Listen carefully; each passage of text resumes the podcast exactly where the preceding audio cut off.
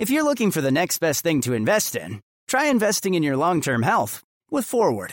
Forward is intelligent medicine with a personal touch. Their doctors are dedicated to catching top killers like cancer and heart disease early, which could save you tens of thousands of dollars in the long run. So invest in a doctor that's invested in you. Visit goforward.com to learn more about how Forward can help you manage your long term health risks for one flat monthly fee. That's goforward.com. Hello, everyone. Dan here with a little bit of a surprise gift for you all to enjoy over the holiday period. Long-time listeners of the show know that back in summer of this year, I recorded a six-part mini-series titled Rights and Wrongs with my buddy and best-selling author John L. Monk. Since we're heading into the holiday spirit, we figured now would be a good time to share this extra bonus series with you, usually reserved for our Patreon supporters over at www.patreon.com forward slash great writers share, so you can head on into 2021 having learned from some of the biggest mistakes that we've made along a combined 10 years of our author journeys. Enjoy the series. We hope you find it useful. They can be watched in any order, so find the ones that apply most to you. Have an amazing holiday break, and we will see you very soon. What's the one thing that all great writers have in common? They all learn from their mistakes. Whether you're full time, part time, or just starting out, this Great Writers Learn mini-series will give you a behind the curtains look at two independent authors and the struggles they've faced along the way. You can shortcut the success of your career by learning from their blunders. Welcome to Great Writers Learn with your hosts, best selling authors Daniel Wilcox and John L. Monk. Hello and welcome to Rights and Wrongs, a Great Writers Learn mini series in which we explore the behind the scenes of author craft, take a retrospective look at some of the biggest mistakes that we've made, and share fundamental lessons learned so that you can learn from our errors and accelerate your author career. My name's Daniel Wilcox, and with me every single week is a sensational John L. Monk. Hey, John, how's it going? Yeah, pretty well. I was going to say I'm pretty good, but I've been digging a little bit in the garden today, so I'm like really tired uh, nice. physically, but my mind is awake and ready to amaze you. Perfect. I'm excited for that. Because today we're going to be exploring the topic of genre expectations, sharing some of our own personal mistakes and errors that we've learned to avoid by watching others. So, John, what are genre expectations? Well, it's what you think of when you think about the types of um, genres that you like to read. Um, for example, when I was a kid, you know, I, I would think I, I, would only read fantasy. And so for me, I almost had a subset of a genre expectation for fantasy. Uh, I always had to have a male protagonist. I could not have science fiction mixed in with my fantasy. No romance could be mentioned in the book cover whatsoever. Um, not that I didn't mind romance when I stumbled upon it, but in my mind, I wasn't looking for that. I preferred wizards over warriors, so you would always sell a book to me if uh, I had wizards as the main character and uh, I didn't like first person narrative because uh, I didn't understand how anybody could remember all those things. Which is funny because now I write a lot of first person. so, what, what's a genre expectation to you? Did I miss anything? Uh, no, I think that's that's kind of the gist of it. I think uh, genre expectations there because I was trying to in in doing a little bit of research for this. I was trying to work out where genre expectations come from because it's it almost sometimes feels like someone must have set our expectations for what we want to get from a particular genre. Um, and I guess in some ways that's true because you've got the the greats that came before us and how they've written different books. But I think there's such a blend of um, almost like subcategories within the overarching genre that we probably won't go into because that gets a bit too granular. Um, but it's hard it's hard to define where it actually came from. But but like you say, it's it's that it's what you expect when you're reading that book. It's it's that part that keeps pulling you through. It's the the fact that you know what the structure of a book will be it's just the nuances of the story that propel you forward. So, for example, in my case, I write a lot of horror. Um, I know that in 99% of cases, most of the characters aren't going to make it to the end, as much as you love them. And we were just saying off the air, I uh, I recently just finished a book in which I so so so hoped for these these four characters to come together and make it to the end, and of course they didn't because the monster slashed the hell out of them.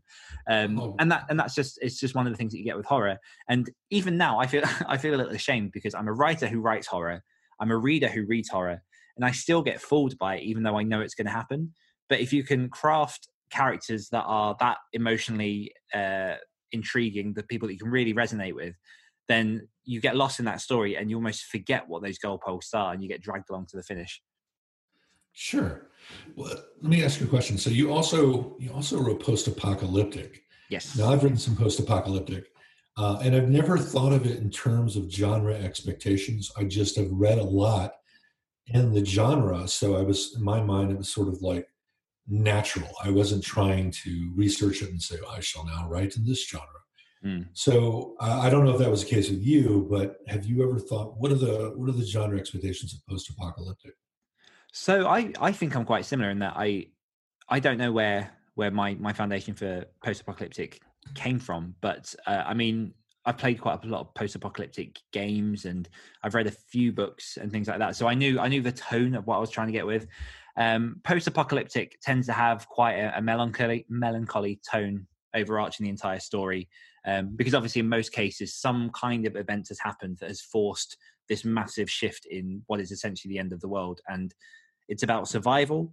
In a lot of cases although less so uh, as the, the, genre has grown um, in a lot of cases you have a male very grisly protagonist who's fighting tooth and claw. Um, he's normally alone in most cases or occasionally gets companions but is reluctant to accept companionship um, because he's been somewhat hurt in the past. Um, and you you you spend a lot of time world building and describing the destruction and the effects of whatever cataclysmic event has come before. Um, and i know in in the case of your your hell's children you had a lot of that world building of everyone collapsing and that it, it there's there's definitely a tone. There's an overarching miserable tone to post-apocalyptic. It's not like a, a, a peppy happy little page turner with a wedding at the end N- no, but th- that's the thing. People know what they're what they're going into and what to expect. So people who read post-apocalyptic will expect that. And if it is suddenly happy, if you do have this bright wedding and everything turns out wonderful, when all these people come skipping out of the yard and there are rainbows, it will turn people off because that's not what they bought that book for. Um, and the thing about genre expectations, I find, is that so many of them are subconscious, particularly for people who are just readers and not writers that they might not necessarily know why they're turned off but that that will be why it's because somewhere down the line they've betrayed what fundamentally they were expecting along the way right uh, I, I, actually wrote up a list of genre expectations for uh, a couple of different genres um, that I've written. I've written in a little bit or have researched. Uh, you know, with the idea of writing maybe under a pen name. Nice. Uh, right. So we my wife and i were actually talking about writing some cozy mysteries. It's just um, you know i like to write in different things because it keeps me interested in stuff. Mm-hmm. i think we're going to be talking about genre hopping a little bit later. Oh yes. But, yeah. okay well here we go. So for cozy mysteries what we found out right just by just by researching uh, and dorothy that's my wife she's read some cozy mysteries so she's probably better at talking about this than me but usually the protagonist is a woman uh, the woman usually has a type of job where she can always leave. Uh, the setting is all it is usually a rural small town, uh, not usually the city, uh, and never in so-called exotic places like Nepal or anything like that. Did you hear my wife sneeze? I thought that was a dog barking. yeah. All right. So uh, a few more for cozy. They usually have a pet. There's no sex, no gore uh, and they have some contact with law enforcement. And this is so that the reader, uh, the main character, can get access to police information. Nice. Yeah. So for Lit RPG, which is the one I've been writing kind of recently, uh, having played games all my life, coming to Lit RPG, which is a relatively new genre, you know, there's you really got to watch the tropes because it's a very, very aggressive readership. Yes. Uh, very, very opinionated and um, you know they don't like interlopers and stuff like that. So but going through this uh, number numbers and stats are very important to lit rpg the stats must be used in creative ways that further the plot. Uh, for example my ge- regeneration was so high that i fell in a lava pit and it would take ages for me to die. Oh the agony. You see how having uh, a high regeneration rate would cause problems there. Mm-hmm. So uh, the writer would think about that and write it, and the reader would go, oh, "That's clever. Yeah, kind of fits." You don't break the rules of your own universe without a good reason. Action and humor are generally preferred.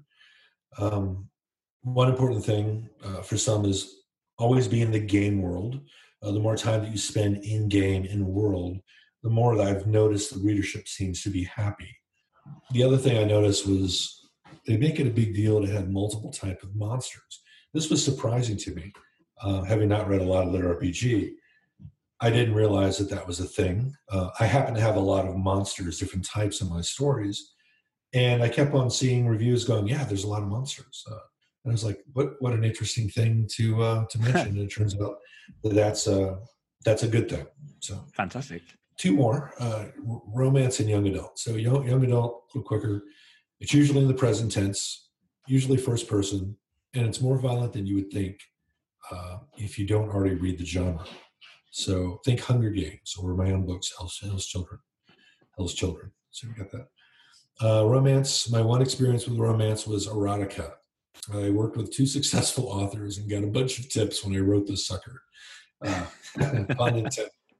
Uh, the one I remember most was uh, the romance readers were they really hated cheats in their in their books. So if you ever wanted to write a romance and you thought you'd write it about a cheat, um, it's a big turnoff. And I was like, really? I would think that a romance uh, that would be a thing. Like, oh, he's with this person now, but they get back together, like the Pina Colada song or something. Yeah, yeah, yeah. Yeah, but I hate that. Fair. Yeah. So how how do people go about finding out what tropes, what genre expectations they should be trying to hit when they're when they're approaching their books? You know, I did a lot of googling, and um, and I found a, it wasn't a lot of really concise stuff. Uh, my wife found some good stuff on Cozies. Uh, I don't know where she went, but she, you know, she's just googling and stuff like that. You could probably lurk in various groups. I'll tell you right now, for the lit RPG genre, if you wanted to write in it, lurking over the the big ten thousand plus strong uh, community on Facebook is a great way to see what drives the readers crazy, good or bad. Uh, they're very opinionated. They have lots of very good typing skills about it too. I'll let you know. I mean, these are gamers. yeah, yeah, and don't um, if you do if you do that there. I don't know about other groups, but you're not allowed to crowdsource. So don't go, hey, what do you think about this? That'll get you kicked out. Just yeah. go there and lurk. Hit like, comment if you've got a book recommendation. You know, just general good behavior. Uh, I don't know if you can do the same with with other genres. Um, and the other idea, I guess, would be just to maybe uh, you know browse browse the bookstores and see what's selling, and you know read them. Yeah, reading is a, a massive one that I've, I've, got on my list. Um, read read the ones that are good. Read the ones that are excelling. Um, the top of the charts. One thing that I also do like dabbling in is reading the ones that aren't so recommended because because it's interesting. I never I never make it all the way to the end of those books. But number one, it's good to see without inflating ego. It's good to see why writing can be bad or how some writers do write poorly but still manage to sell. Um, and at the same time, it's also good to try and work out where along the way, again, you're getting turned off from from reading that book because there might be something fundamentally wrong that you suddenly realize, oh, this book that's leading the charts is delivering X, Y, Z, whereas this has none of that. Um, and there will, as I mentioned earlier in, uh, in, in this episode, there will be a lot of subcategories, a load of niches within those particular genres. But generally there'll be that those overarching themes that you you need to hit. So reading reading a lot and reading widely. Um, i mean one of my one of my personal tips is that anytime i'm about to write a particular kind of book i find a book that's closest to what i want to write and i'll read that alongside me writing a book. Not so much to steal the idea but i think yeah there's there's an element of uh, almost absorbing some of it through osmosis and being able to channel what someone's done well so you can try and put that into your book too you know, I did a little bit of that with lit RPG. you know, playing games your whole life uh, is uh, it's not it's not it's not good enough. So mm. uh, you also want to read what other people are reading. So I would look at other books and I would go, okay, so you know, this is a well received book, and they're kind of doing something that I came up with also. Um, and this one is two, and that one is two from these other people. So I'm not ripping them off, and no one's going to accuse me of it, you know. Uh, for example, I was really concerned that I was using the term perks. Like you have a perk, and mm. uh, you have spells, and you have abilities, and you have perks. And I was like, uh, I hope nobody thinks I'm ripping off this author. And it turned out that that author is not.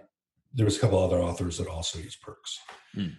and also I had like a main character in my story who was the name of a popular uh, lit RPG series, just the name of the series. And I was like, oh, okay, well, I can't possibly use this as the name, you know. So a little research, you know, you're going to get a lot from just researching in general. Let me ask you, uh, what do you think about genre expectations when it comes to like book descriptions? I think it's good to find the buzzwords and the particular things that fit that genre and try and seed it into your book blurb if you can. Um, I think realistically, people who are looking for a particular type of story, they want to find those clues as early as possible. So, going back to our discussion last week, which was which covers, um, if your cover looks like it should do, that's in in its own way a genre expectation. Um, and then, yeah, I think you can easily study how certain people write their blurbs. And I mean, I've not gone massively massively in depth on this, but um, there is a particular formula to a lot of the successful blurbs for particular genres and how they're formatted and the particular things that they say. Um, I haven't got any specific examples, but I have, while writing some of my own blurbs, looked at to see what other people have been doing to see if I'm hitting what I should be for readers to to switch on and buy the book. And uh, obviously, there's there's genre blending as well, which uh, is where people try and merge the line between two genres do you have any particular opinions on genre blending? Is this something that people should or shouldn't avoid? I would say don't avoid. I mean, I would say avoid it unless uh, unless you've got a big enough audience that they're just going to follow you anywhere. Yeah. You know, the people that like fantasy aren't going to like wizards. The people who are going to like wizard, I mean, fantasy, or they're not going to like spaceships. The people like spaceships aren't going to like wizards. You're going to, I mean, from all I've seen and heard from other authors is genre blending is typically bad which is interesting because I kind of did some genre blending with my latest Lit RPG series. There's a strong element of romance in it. Hmm. Um, mm. You know, it's about a man who uh, his wife dies and he follows into a game looking for her, and so there's something like there's something there. Hmm. Um, but it wasn't like a lot of kissing and hugging and crying and, and steamy moments or anything. It was nothing kind of like that. It was really more she was the wife is more the MacGuffin, you know. Yeah, yeah, yeah. I think there's an element of uh, of you can toe, you can just about toe that line. I think you can get away with certain things as long as you have a predominant genre. Um, I mean, in personal experience, I know that genre blending can be creatively satisfying, but it, it is dangerous if you're trying to create a marketable product. And there is a reason why particular stories sell. And I know that as an indie author, there are a lot of people who, when they write their their book, have this concept they think has, has never been done before because it blends two genres. Um, and it's not until you actually put that onto the market that you go, okay, no one's looking for this particular book because you've already got these strong categories that that people are looking for subconsciously or consciously, whichever way. Um, so it can be it can be a good way to fill your creative well. So if you know why you're writing, and if one of your reasons to write is literally just to be inspired to have a cathartic experience and that can be good. But i think if we're talking about creating a marketable product that will sell then it's very very hard to do a genre blending unless you've got the backing of a traditional publishing deal. Yeah. And by the way going along with genre blending uh, if you also don't want to sell books write a book series like my my jenkins cycle where there's no discernible genre. I mean it could be a mystery it could be romance it could be action can be thriller. Mm. It's definitely supernatural, but not in an occult kind of way or anything like that. Yeah. Um, yeah. Another, those books don't sell. no.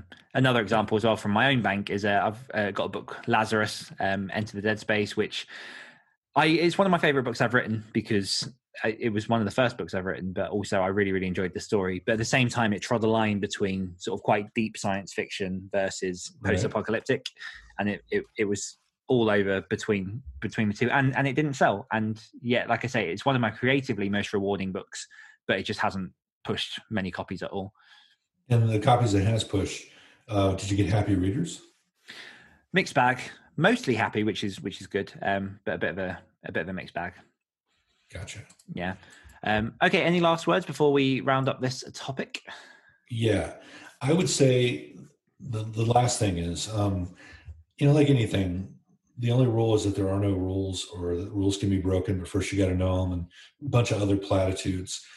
Um, don't be a slave to genre convention. Don't let it squeeze the life out of your story. Don't let don't let it sit there and, and keep you up at night wondering did i did did i put one kiss too many in my uh you know in my post-apocalyptic series or something like that is it was there one wedding too many or something uh you know um, you know we're writers we're artists. We are not paint by the numbers people.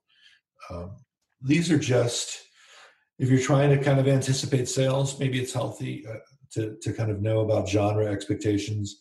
If you want to make money on some books now so that you can uh, so you can write what you want later you know in my case you know i'm trying to definitely get out of my job so i'm a lot more careful with genre conventions than if i was a millionaire. Then i'd be writing like you know stories about drywall that come to life and you know I, I, I love it. I'm kill there. handymen.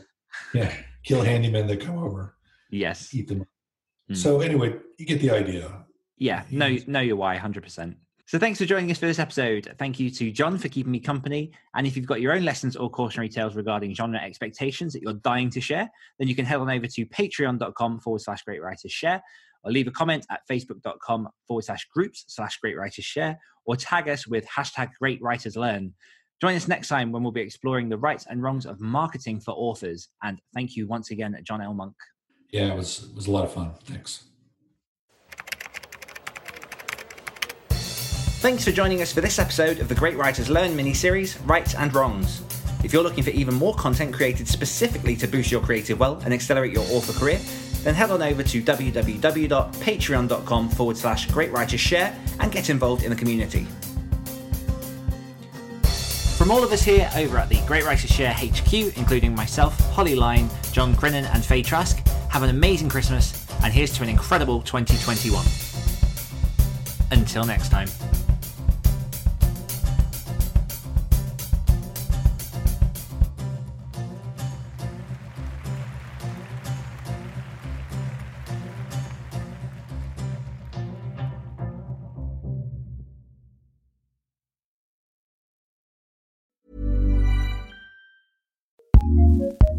ACAST powers some of the world's best podcasts.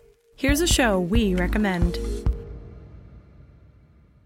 Hi, I'm Jackie Johnson, the Beauty Talk Shock Jock, and I host Natch Beaut, a podcast that explores the self care space while laughing, yelling, singing, and keeping things cruelty free. Oh, yeah. I gab with celebs, makeup artists, female indie brand owners, and fellow funny folks about what beauty and self care mean to them, as well as what's in their bags. Looking good while doing good, we are voting with our wallets, we are buying cruelty free products, and we are having a goddamn blast laughing with our pals while we do it. That's Natch Beaut. This is the Natch Beaut Pod! Welcome, baby. Listen to Natch Beaut on ACAST or wherever you get your podcasts. ACAST, Recommends.